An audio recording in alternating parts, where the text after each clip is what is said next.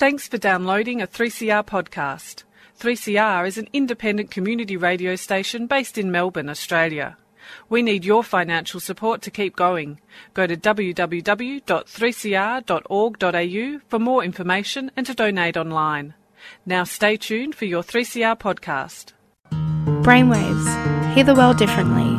Bringing community mental health to you, raising awareness and challenging stigma. Tune in to 3CR Community Radio, Wednesdays at 5 pm. Melbourne's Drive Time radio program, featuring community organisations, powerful stories and information. Find us at brainwaves.org.au. Proudly sponsored by Wellways Australia. Hello, my name's Kaylin. Welcome to Brainwaves. You're on 3CR 855 AM, 3CR Digital Radio, and 3cr.org.au. Uh, before I hand you over to the wonderful Susie, who has organised today's show, um, I'd just like to pay my respects to the Wurundjeri people of the Kulin Nation, the traditional custodians of the land to which I'm coming to you from today, land where we here at Brainwaves tell our stories and where we acknowledge that stories have been told for thousands of years before us. I'd also like to pay my respects to their elders, past, present, and acknowledge all Aboriginal and Torres Strait listeners who may be listening in today. Thank you, Kaylin. My name is Susie, and today I'll be chatting to Joanna Simmons. Joanna is a dance teacher, a choreographer, a performing artist, and a fitness instructor. She is currently integrating studies in psychology with her use of yoga and exercise which is basically to assist people struggling with mental health issues. Joanna is also a passionate advocate for youth justice and has previously worked in the correction system. And I find it very interesting that she's worked in forensic psychiatry and uses physical activity to assist healing. Hello, Joanna, and welcome to Brainwaves. Hello, Susie. It's good to be here. Yeah, Thank you. Nice to meet you. Um, Joanna, is there anything about your background that you'd like to share with our listeners? I've obviously just given a very quick summary there. Um, what are you studying? That sort of thing. Anything you want to tell us? Sure. Um, I have, I think I'm one of those people. My dad used to say, I, as a kid, I would never say I'm bored. Yeah. And like I was always dancing around and always performing when I was younger. And then like going through school. I went to quite a sporty school, so I was doing a lot of exercise. I did gymnastics, I did dancing. Um, I love reading and performing and writing. And so those things have kind of stayed with me um, through my life. And I have been very fortunate that I have had a very rich career as a performing artist, as a choreographer, as a creator but then also I'm from a family of teachers, and so I am from a background where we like to share knowledge and share skills and information. Yeah. And you know, uh, the whole because uh, often people say to me like, "But what do you do? You do so many things." Do the din, and and I I figure the best way of me describing it now is like through all of these things, what's really important to me is um, spreading joy and connecting things in people and being of service to others. So, whether I do that on stage uh, as a performing artist, or whether I do that in my classes teaching, or whether I do that uh, working with people who are experiencing any issues in mental health, and then later down the track, maybe when I finish my psychology studies, maybe in a therapeutic context, uh, it's important to me that I live those values. I'm very fortunate in terms of the education I've had, uh, although, you know, I can do and share all these skills, it's also because I've had so many people and opportunities afforded to me. Yeah. It's wonderful that you're able to do things that you passionately love and get so much joy out of it and care about others and um, he- help them heal as well with exercise and um, movement. It's brilliant. Mm. Mm. I'd like to know actually what first drew you to all this dance and movement. You did say initially that it was your background and your family, and yeah. you you always like to be active. But was there anything in particular um, that got you into like just you just mentioned before that you just prior to this the start of this interview you'd been um, doing work with some homeless people, for example. So what sort of drew you into this area? So I think in terms of um, you know doing it for myself as a career, I like performed growing up and danced growing up. And then I did aerobics with my mum in the church hall when I was maybe like 11. And then when I moved to Melbourne from New Zealand to study dance and musical theatre, um, I did, uh, I was like, okay, well, what can I do as a side job? Oh, I know I can teach aerobics and I really like it. But what was actually also behind that is I have experienced disordered eating and exercise addiction. And so I was also at that time like, oh, I know this is a great chance for me to do this job as, as sublimation, where it's in an environment where it's like acceptable. For, it was acceptable for me to ex- exercise in an excessive amount. Mm. So there was a few years where I was doing this path. I mean, I did also know that I was good at it and mm. I have great energy and able to engage people, mm. but also I kind of got into it. That was a little bit part of what I was taking in there. Yeah. And then and then in terms of then moving to using it more of a holistic tool as opposed to a shape up in six weeks or less kind of a thing, you know, working at a mental health facility, um, teaching dancing at the Melbourne Youth Justice Centre. What got me into it? Um, in some ways, I kind of fell into it. Uh, yeah. And I did actually start to kind of become aware that I didn't want to be working in an industry, the mm. fitness industry, that is kind of funded upon the notion that we have to fix ourselves and there's yes. something wrong with ourselves.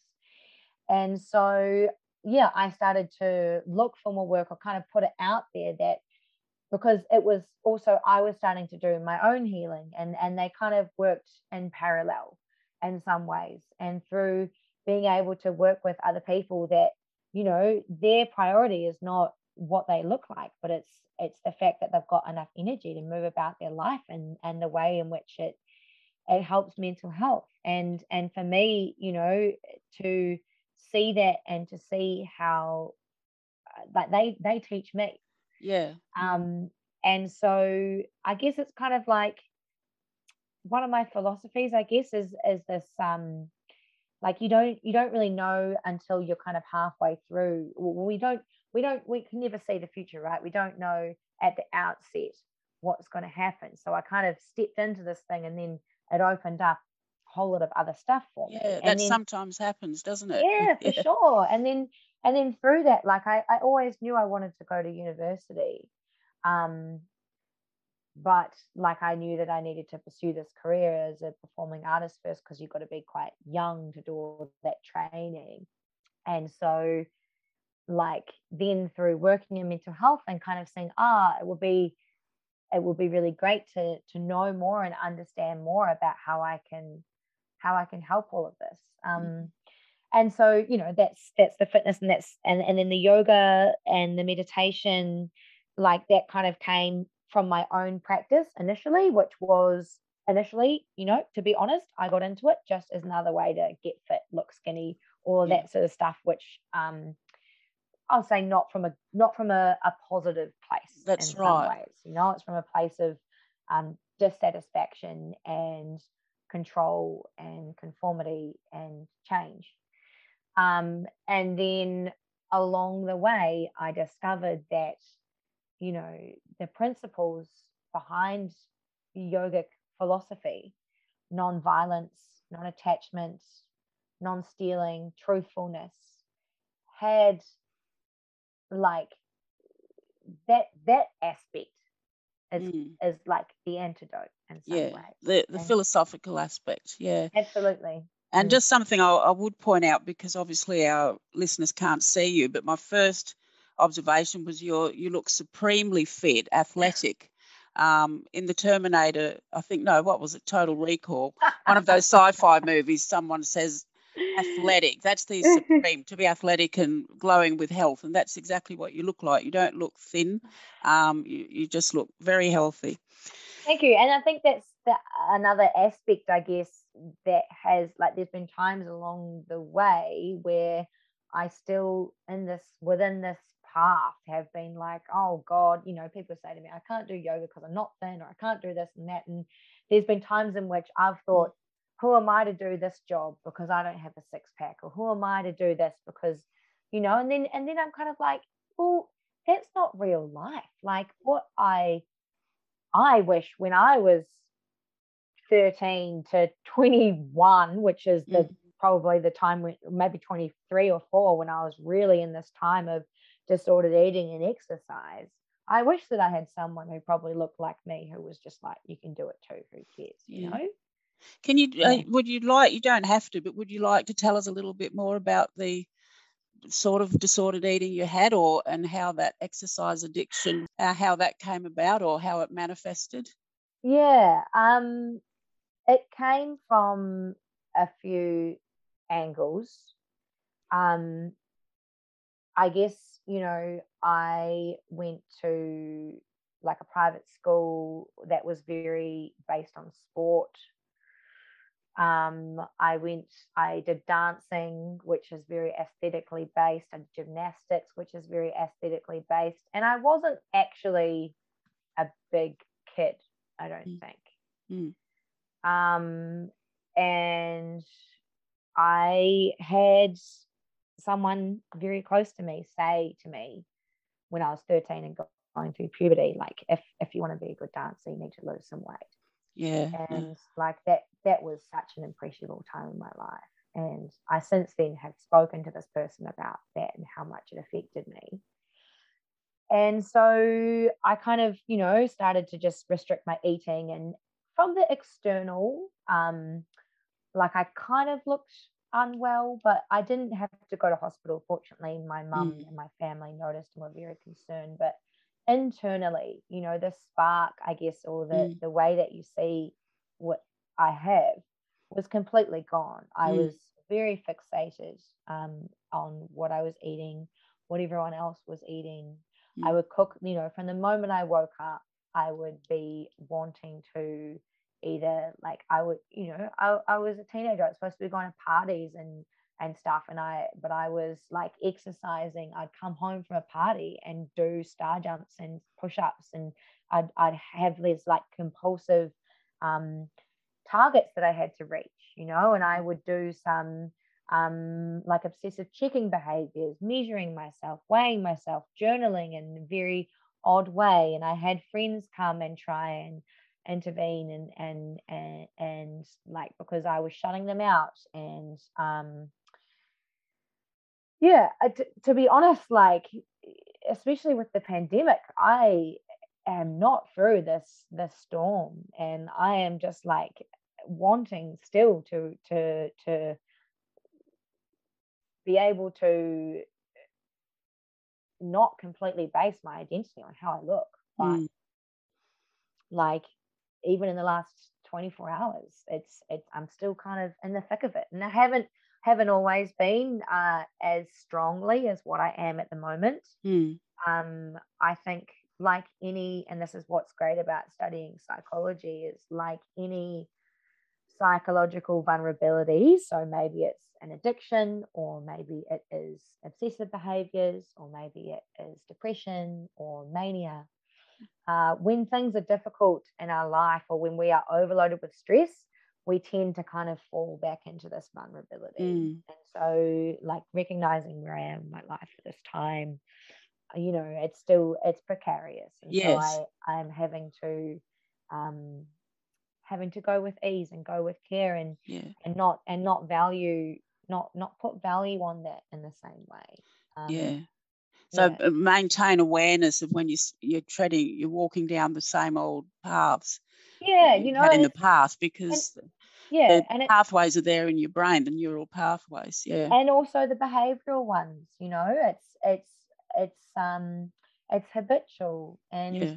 the thing with exercise addiction especially is and eating like we have to eat you yeah. know and our relationship with exercise like it's moving our body is such a joyful wonderful thing to experience and it's so accepted and praised in our society which mm. diet culture also praises thinness mm. praises mm. productivity mm. praises all of these things so thinking like the, the I'm, I'm so grateful that I've been afforded some education and I'm working at a wonderful uh, studio for women that is helping me through teaching there, but also through being with other teachers, untangle how this is a paradigm that hasn't always been the norm, mm. you know? And um, just like the paradigm hasn't always been that tan is beauty, you know? Exactly. or, right? or rubber lips. Exactly, and, um, rubber lips. Yeah, all expressionless faces. Yeah. Indeed, indeed. So mm. I think, you know, with exercise, like for me, I, I I've asked myself, like, what is my relationship to this thing? You know, that's one thing that's kind of helped me. And like it's been a, an addiction in the way that when something would happen or I would move location or something like that, that is like the first thing I would be thinking of. How am I going to exercise? Yeah. Yeah. You know? And that would be a concern and yeah. had stopped me from doing things in my yeah. life. Mm. Well, actually, just before this show, I was listening to um, uh, a program. It's actually a, a, on the ABC iView app. It's called How to Live Younger, and it's oh, got, yeah? it's absolutely riveting stuff. Essentially, it's a, the first um, episode is about exercise, and um, I took a few notes about which I'll just I'll just want to cover it really quickly because this is your show, not mine. But it was talking about the benefits of slightly aerobic exercise how it increases blood flow and nutrients to your brain. It reduces dementia risk. This is all evidential. Um, it reduces amyloid plaques and increases blood flow to the brain, which is why it um, de- decreases dementia. It releases, and this is why it can be addictive. I've got brothers who are, were very involved with bodybuilding, and they talked about this hit that you get, which mm. you'd probably know about, um, an endorphin hit of some sort. But um, essentially, when you exercise, it re- releases feel good um, chem- uh, chemicals such as dopamine, serotonin, which are often included in drugs that you get mm. for depression and so on, and also cannabinoids. Um, and what really interested me about this show was it was looking at the evidence that you can actually grow parts of your brain um, with exercise. So the hippocampus, um, we all know that it's effective with treating depression. And there's a lot of evidence now, and some of this research is being conducted in Australia to show that you can um, improve the outcomes with um, cancer treatment with exercise. So it's well worth watching How to Live Younger. Mm. And the second episode is about the brain, and the third about food. But I found the oh, exercise oh, one um, and I'm quite hopeful. I just want to say that I relate to your story because when I was 16, I used to swim about 10 kilometres a week. And I was in a shop with my father, and a friend of his said, Oh, your daughter's solid. Mm. And that cut through me mm. and like a, a, dose of salts. And since mm. then, I've always been a yo yo dieter. So I'm certainly solid now. Um, and if I'd never worried about ever being on a diet, I'm sure that I would never have had a weight problem. Um, uh, but to this day, I do an awful lot of walking. I was walking 21 Ks a week, and I did that for my mental health. So I can mm. certainly advocate for exercise. Um, now, you said that you were teaching classes for people, kids in dance classes for kids in the youth justice system, Joanna. Um, could you see the benefits with the the individuals involved? Could you, you know, from week to week, could you see improvements in their behaviour or demeanour? Um, to be honest, I wasn't there too often. Yeah. And I was quite young when I started teaching, when I was teaching there. So I think the main thing that really got me was, and it really, I guess, made me realize what it means for someone to like the confidence. A lot of them didn't have much confidence. Um, and there were some who had been coming regularly who then did develop more confidence. And I think mm. that that was probably one aspect um, which I saw the change in. Um, I was working with some asylum seekers, some women, um, and that was another one. Was mainly, I think that was because that was before I really had mental health on my radar. I think, and I mm. kind of was very like uh, um, very ignorant. I just kind of was like, well, why can't you be happy? Mm. You know, mm. as as we do. Um, and I think in terms of change in demeanor, yeah, the confidence. It's pretty special. And in my work in my work in um, forensic mental health, like yeah, seeing seeing people's faces light up when they master something, mm. you know, it could and, and I think that's one aspect of all of this is so linked to what we're talking about mm. for me. The resilience, I guess, that because we have to really challenge ourselves to learn something new.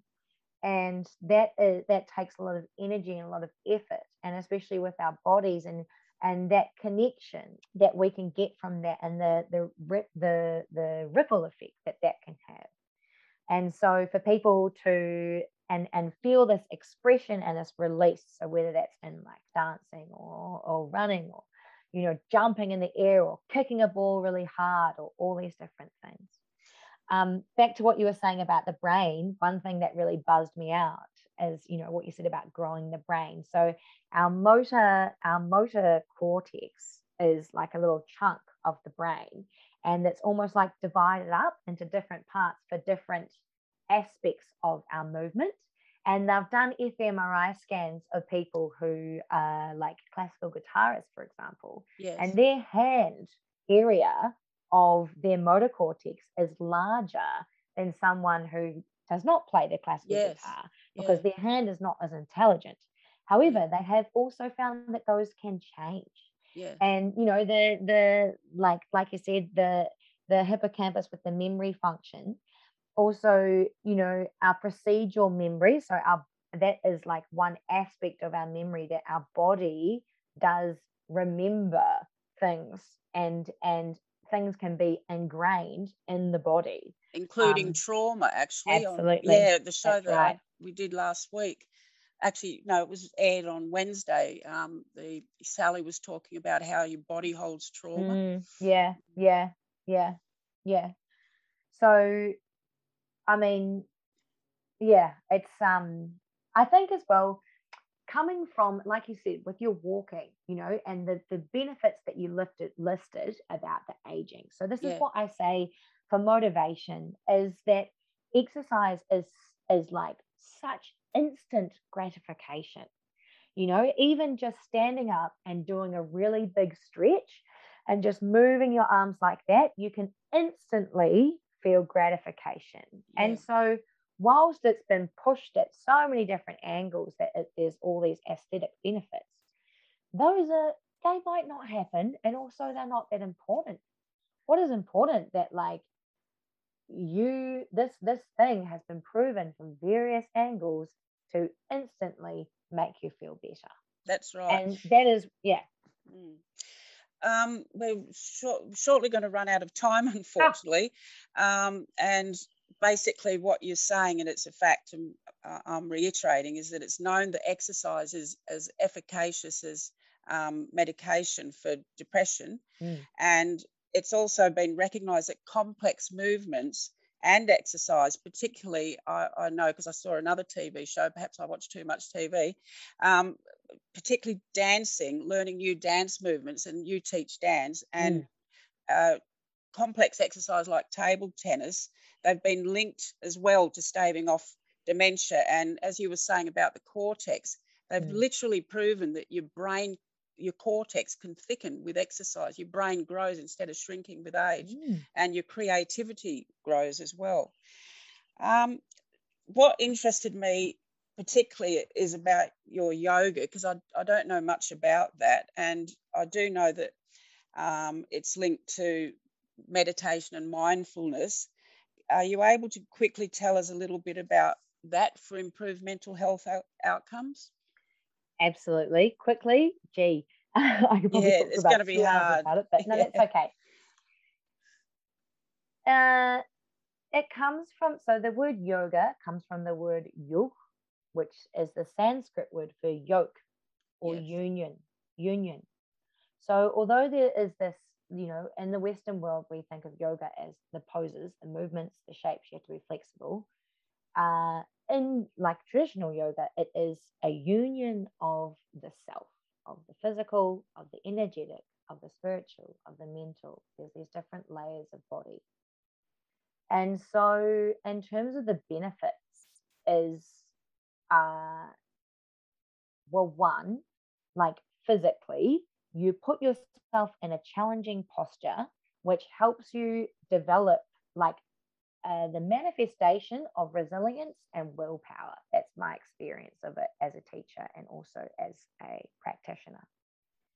Also the tone sometimes i find we're not very good at understanding the interior because we can't see it but the tone and the way in which we move in practicing the physical part of yoga i have found is a way of showing like tenderness and care for oneself then we've got all the neuro- neurochemical benefits we've talked about yes. in terms of the presence the mindfulness and meditation so you know, it's not a religion. Yoga is not a religion.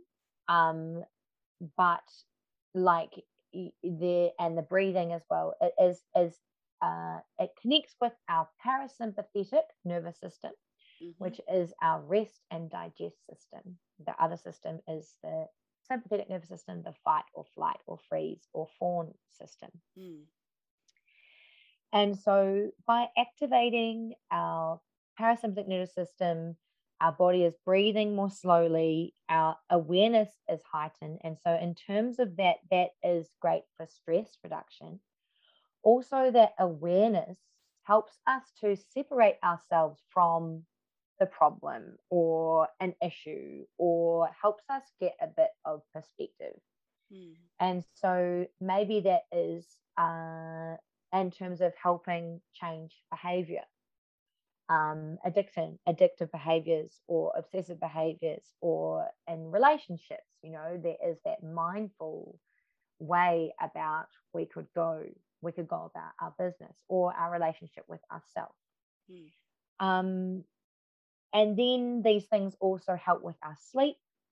And sleep is one of the four pillars of health, you know, and that has an overall benefit for mental health.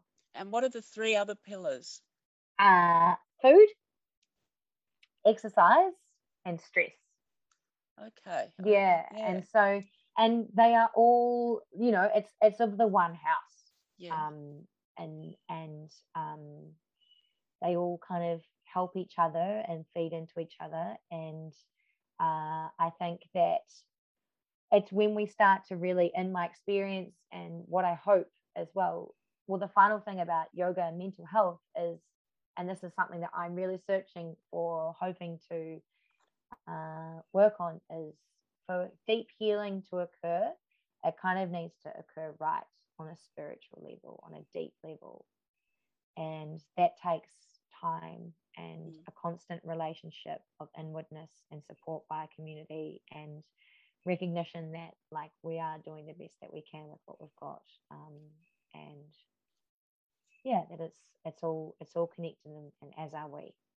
Well, Joanna, I'm very impressed with all that you're doing. You've inspired me. Um, oh. um, I'm getting back into my walking. I've had a, a few injuries, but it, it, really is important on so many levels. Mm. It's been really great to chat to you, and I'm sure you've inspired some of our listeners to get active as well.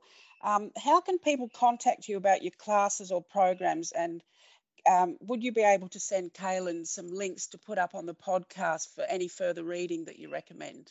Yeah, I can definitely send some links. Um, in terms of how do people contact me, they can go to my website, which is www.joannasimmons.com.